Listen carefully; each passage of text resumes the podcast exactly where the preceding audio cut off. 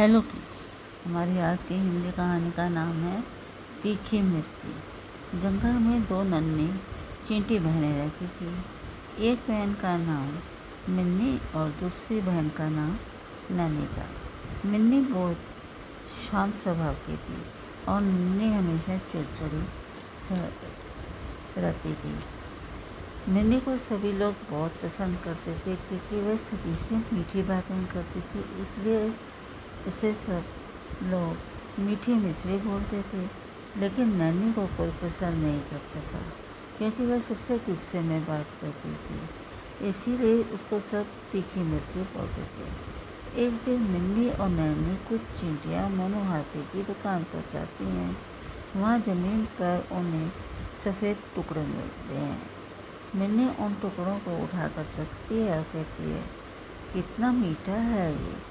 तभी मोटू हाथी अपने नौकर गधे से कहते हैं, तूने सारे मिश्री के दाने नीचे गिरा दिए हैं, जल्दी से इन्हें उठा ले, वरना पर इन पर चींटियाँ लग जाएँगी। मिन्नी कहती है, क्या ये होती है मिश्री मिन्नी की सहेली चेरी कहती है, मिन्नी, तुम्हें सब मिठाई इसलिए कहते हैं क्योंकि तुम मिश्री की तरह मीठा बोलती हो।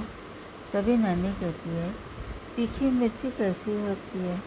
ज़रा मैं भी उसका स्वाद चखूं कि मुझे सब तीखी मिर्च क्यों कहते हैं? चेरी कहती है, अगर तुमने मिर्च को छू लिया तो तुम्हारा बहुत बुरा हाल हो जाएगा। तभी दुकान पर बंदर आता है और कहता है, मुझे आधा किलो मिर्च दे दो। गदा नौकर अंदर जाता है और मिर्च लेकर बाहर आता है। और मिर्च के टुक, कुछ टुकड़े ज़मीन पर गिर जाते हैं। ये देखकर नानी तुरंत मिर्च को छूती है। मिर्च को छूते ही उसके सारे शरीर में जलन होने लगती है। मुन्नी उसे तुरंत घर लेकर जाती है और उस पर पानी डालती है। लेकिन फिर भी नैनी के शरीर पर खुजली होती है।